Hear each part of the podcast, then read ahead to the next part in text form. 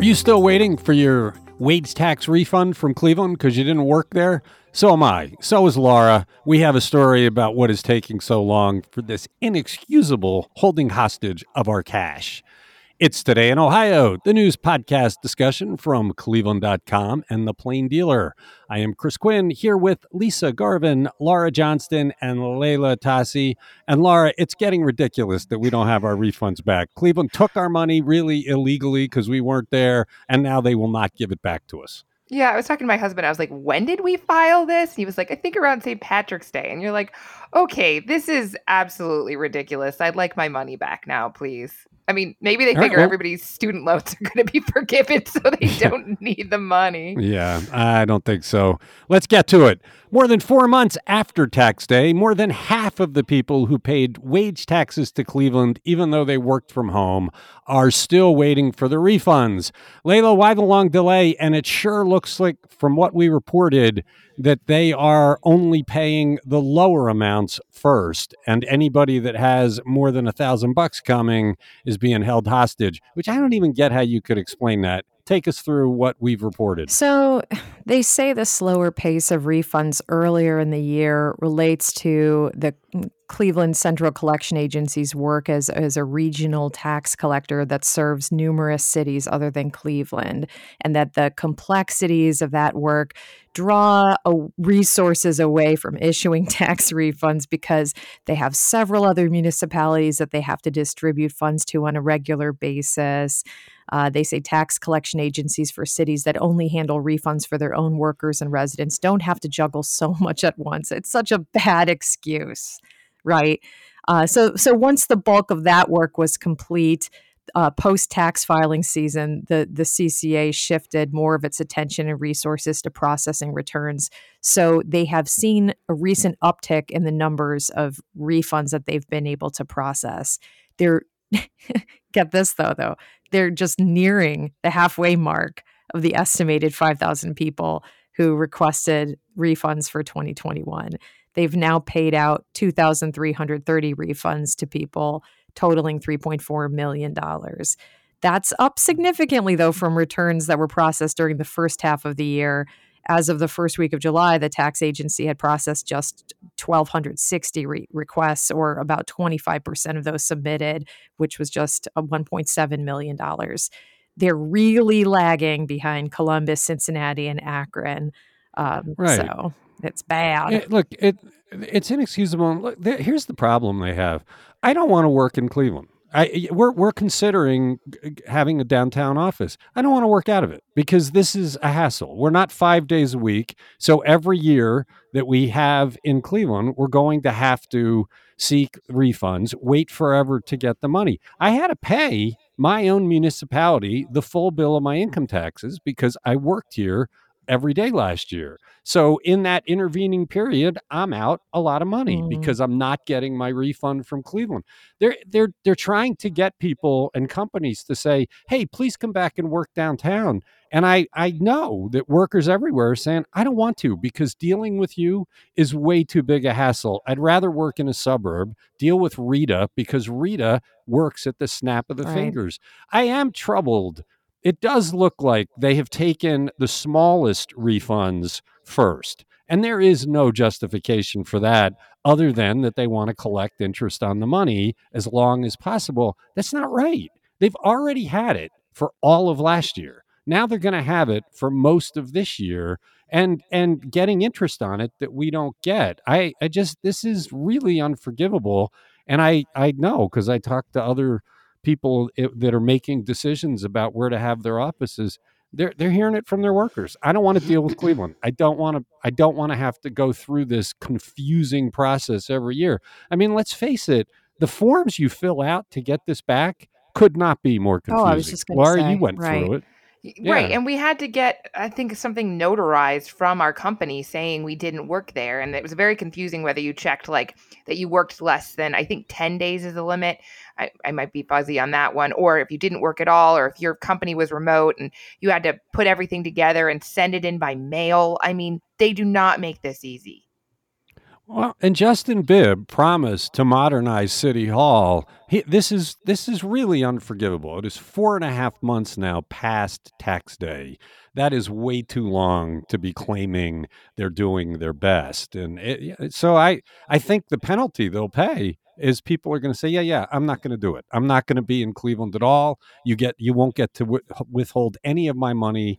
Uh, I'll work in a suburb, one of our suburban offices, paid to the suburb, and I'm done with Cleveland, which is a disaster for downtown. And they're not even thinking of those ramifications going for the short term gains. Anyway, check out the story. It's on cleveland.com. But this is one of the failures so far of this young administration. It's today in Ohio. Democrat Tim Ryan, running for the U.S. Senate in Ohio, made headlines this week by opposing Joe Biden's plan to forgive some student loan debt. Does it turn out that Ryan is a waffler, Lisa? Well, yes, um, but we have to go back a couple years to find that waffle. Um, Ryan was the only Democrat from the Ohio uh, congressional delegation to criticize Biden's loan forgiveness plan. Um, he said that waiving debt of people on the road to success sends the wrong message to Ohioans without degrees who are working hard to keep food on the table. He instead proposed other things. He wants across the board tax cuts for middle class and working families, universal universal community college, canceling medical debt, and then uh, new options for re- refinancing student loan debt. But he sang a slightly different tune back in 2021 in an interview with reporters before his Senate campaign uh, began. He said that canceling student loan debt would be great for people and families who have that debt, including his own family. But he says we need broader relief for those who don't go to college. So he was already signaling, I think, a change of heart there. He also su- uh, expressed support for wiping out debt in a 2020 CNN interview when he was running as the Democratic presidential nominee. He said that wiping the debt of six figure earners this time around, he says we're wiping out the debts of fixed six figure earners. And he says that just goes too far.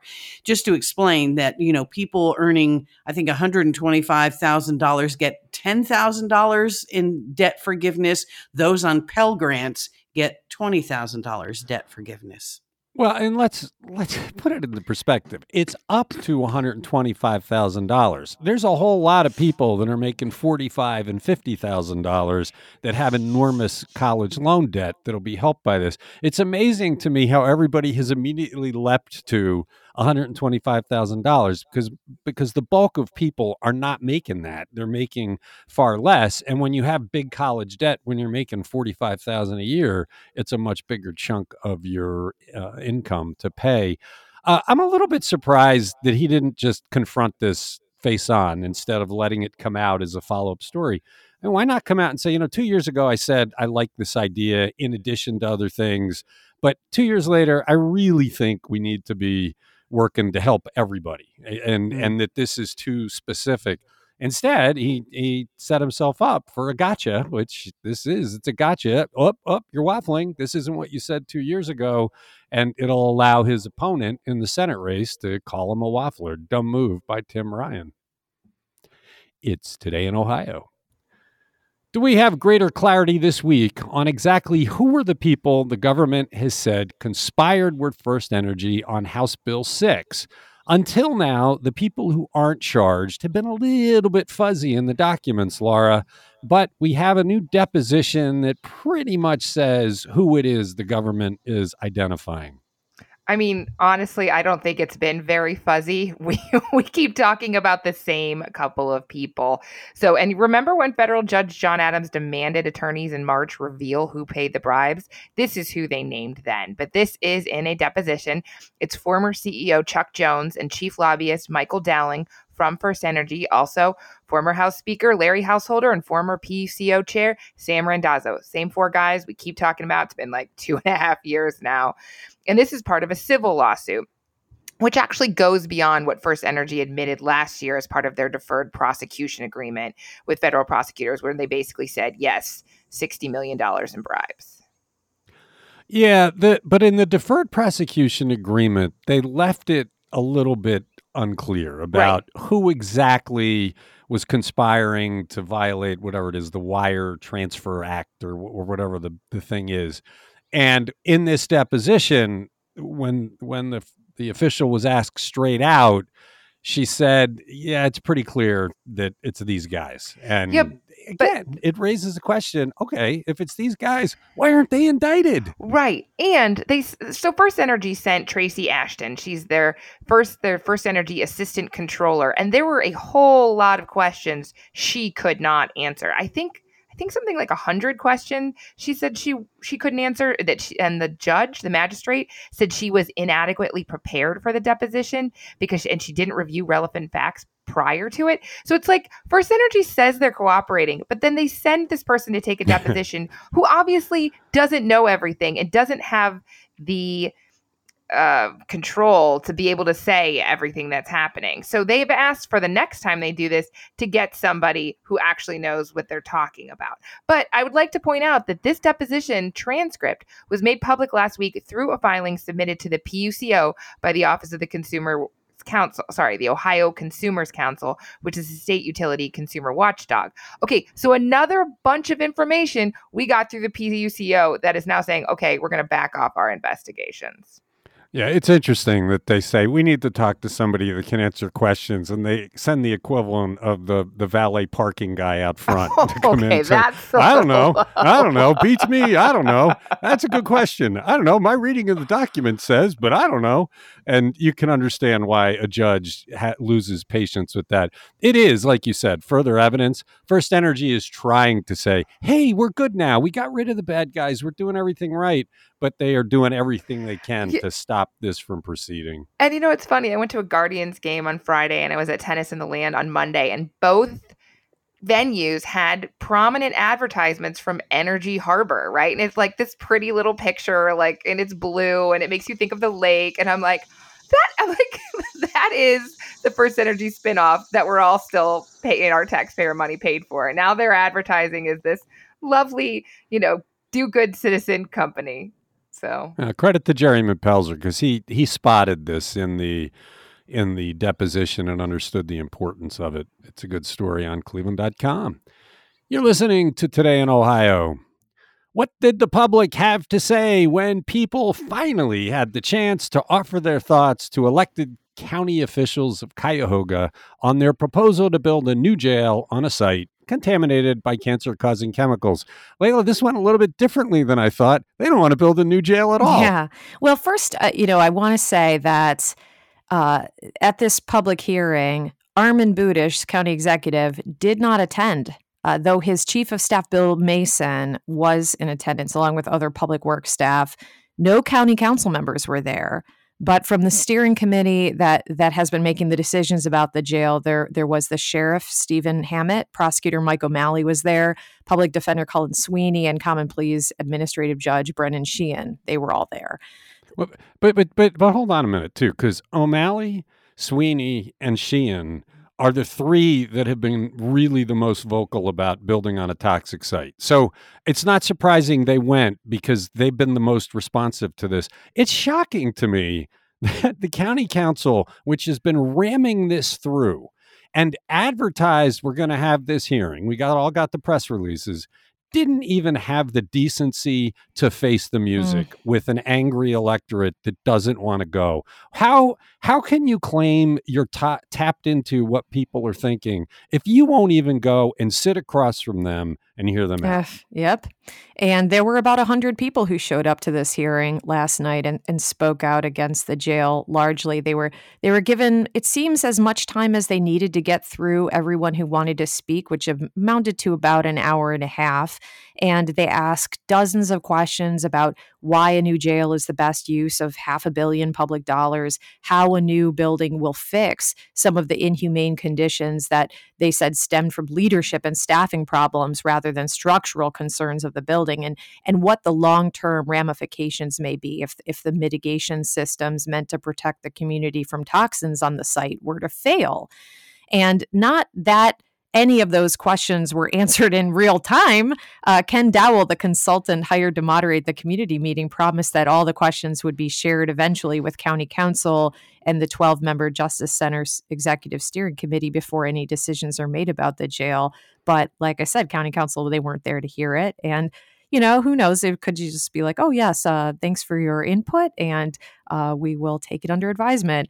Um, many of the people in attendance agreed that the conditions at the current jail are completely inhumane and unacceptable, but they don't want to see a new jail built on a toxic dump site or otherwise. They they instead, a lot of them express that they they want to see community solutions that stem the need for mass incarceration in the first place. You know, that's kind of where a lot of people were coming well, from.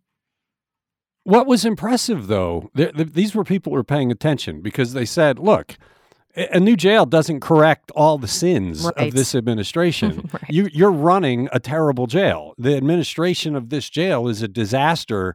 You need to fix that before we do anything else. And let's face it, for 45 years, the jail wasn't a place like this. It's only been under Armond Budish that this is turned into such a horrible, horrible place. So I, it was impressive. I did not expect that. I thought this was going to be, are you kidding me? You're going to put inmates sleeping on top of benzene laden soil. How cuckoo are you guys? And there was that, but it was more, you guys are incompetent.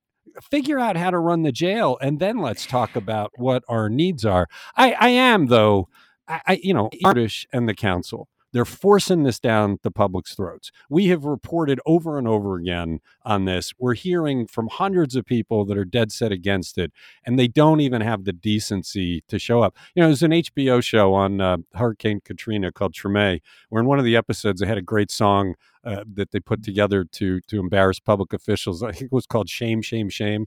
We got to pull that back, reword it, and apply it to these guys for the shame of not having the decency to show up. Did really you, bad. I did didn't see that coming. Did you see? So, so uh, within Caitlin's story, there's this photo she took of this poster that they had, you know, giant poster. Did you see it? So it has all yeah. these, you know, they wanted people to participate in in marking what they thought were the priorities for a new building, and they have all these areas that you know, buildings should make a statement, landscape used as a visual buffer, you know, all these priority areas that they for the for the new facility, and they wanted people to put a sticker under the ones that they wanted wanted to see as a priority. And somebody put a giant piece of paper, kind of paper clip to the side that says "No new jail," and everyone put their stickers on that. Yeah, I know it was, and it's such a it, statement. It's amazing. It, it, was, yeah, I know, but nobody who's in a decision making ability, because ultimately the county council and the executive make this decision, were there. Although I should say, Chris Ronayne, a candidate for county executive, yes. was there did speak up. So he's basically weighed in and said, "Hold on, this is a bad idea." Um, good stuff. I I just again didn't see it coming. I thought they would have the basic decency to stand there and look their constituents in the eyes, but I guess they don't like being yelled at. It's today in Ohio. Cuyahoga County officials keep telling us they have a keen understanding of the safety of county bridges. For the second time in months, though, they just discovered one that is way more deteriorated than they thought. Which one is it? And how can we have any confidence, Lisa, in these folks? They tell us the bridges are all good, they're on top of it. Twice now, it's like, uh oh, we better close this down for the long term. This could fall in. But to be fair, sometimes you can't see these things until you start the project, which is exactly what happened here.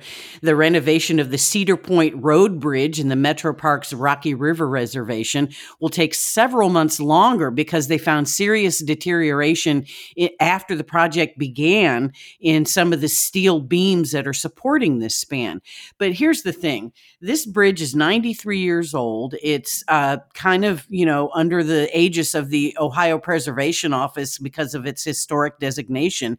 So there were plans to reuse some of these original steel beams to maintain the historic integrity of the bridge. But they discovered that these beams are not worth saving and they really need to put some new ones in. Interesting, this bridge, you know, it's old, it's almost 100 years old. It's the earliest surviving type of bridge in Ohio and it has these beautiful aesthetics. It's got these local sandstone railings and everything. But now, because of these beams having to be replaced, The bridge will now remain closed until next summer. That's six months beyond the original deadline. This is a common route from people that go to NASA Glenn Research Center, getting to North Olmsted and adjacent communities. Work began in this last July, so it's been closed for a year since then. It's a $3 million project, and it was delayed by the Union Industrial Contractors Group, which is redoing the bridge. They said, oh, there's no way we can save these beams. You know, you said something though that that that does raise an issue. They're telling us it's all fine. We, you know we, that we got a handle on this, but and you're saying, well, but they can't find out how bad it is until they open it up. Doesn't that speak to an enormous flaw in our inspection process? And you can't have both. You can't say it's all fine, trust us, the bridges are safe, and then on the other hand say, yeah, but we really don't know what's going on until we start to look. Eh, one of those those things should change. They should either have some sort of system for regularly at intervals doing a deeper inspection than they're doing, or they should stop telling us that it's safe and just say, "Hey, when you're on the bridges, it's you're you're taking a risk." Well, and I think we did a story about that. I think there, you know, I think we talked about it on the podcast that they need to because there was another bridge that had the same issue. They found this, you know, bad rebar when they started to take away the concrete. But yeah, I think they were talking about like some kind of kind of sonar or something to look at a bridge so you can see the underlying structure. Yeah, I, I just it it's really I think it should shake confidence a little bit that this has happened twice in short order. And, you know, we have salty roads and all of the deteriorating forces that attack the steel and bridges, so it's not surprising that some are in bad shape. It's today in Ohio we covered an interesting meeting of residents of a Cleveland neighborhood and Cleveland officials to talk about crime. And there was a lot of nuance in the conversation, Laura. It was a real nice story that John Tucker put together about the conflicts that exist in dealing with crime in Cleveland. What was it about? Yeah, dozens of residents came to this meeting, which was organized by Councilwoman Jasmine Santana, and it was about safety and gun violence. She said that safety worries are the number one reason that people are calling her office this year. And this was a call to action. So Mayor Justin Bibb, Public Safety Director Karrie Howard, and Police Chief Wayne Drummond were all there. Um, about 100 people uh, at the Pivot Center for the Arts on West 25th. And they, what was really weighing on their mind was there's 14 year old girl named Daviana Wright was fatally shot by a 15 year old boy on Tuesday morning. I mean, so that was the day before this meeting. And while Howard and Drummond outlined several initiatives like a, a, violent crime reduction task force, the program they have targeting illegal dirt bikes, efforts to address 911 callers, basically they said there should be more the, the residents said and they they said that we want to be able to trust the police department and we don't always feel that way this wasn't an angry shouting match. This was people that are that are bothered by what's going on with crime. They're bothered by the lack of a stronger relationship with police. And then on the other side, there was an acknowledgement. I mean, the city, of course, saying, "Hey, we're trying, we're trying our best." But I loved Karrie Howard, the public safety director, when he said, "You know, look, before I got involved in the administration, I was one of you, so I know what you're talking mm-hmm. about with the mm-hmm. police. That was a great acknowledgement. I mean, I if I'm sitting in that audience, I'm going to feel like, wow, there's somebody in this administration that gets it. Yeah, I think so. And and there was only one kind of tiff between the residents and the police department and that was we talked about all, earlier on this podcast this week Anton Tolbert, who sued the police and the city over openly carrying a firearm in the streets. And he says that there should be more done, that um, this kind of animosity hasn't developed out of thin air. So, but they talked about the consent decree, they talked about their efforts, and it did feel like everybody's on the same page and that they want to address the violence.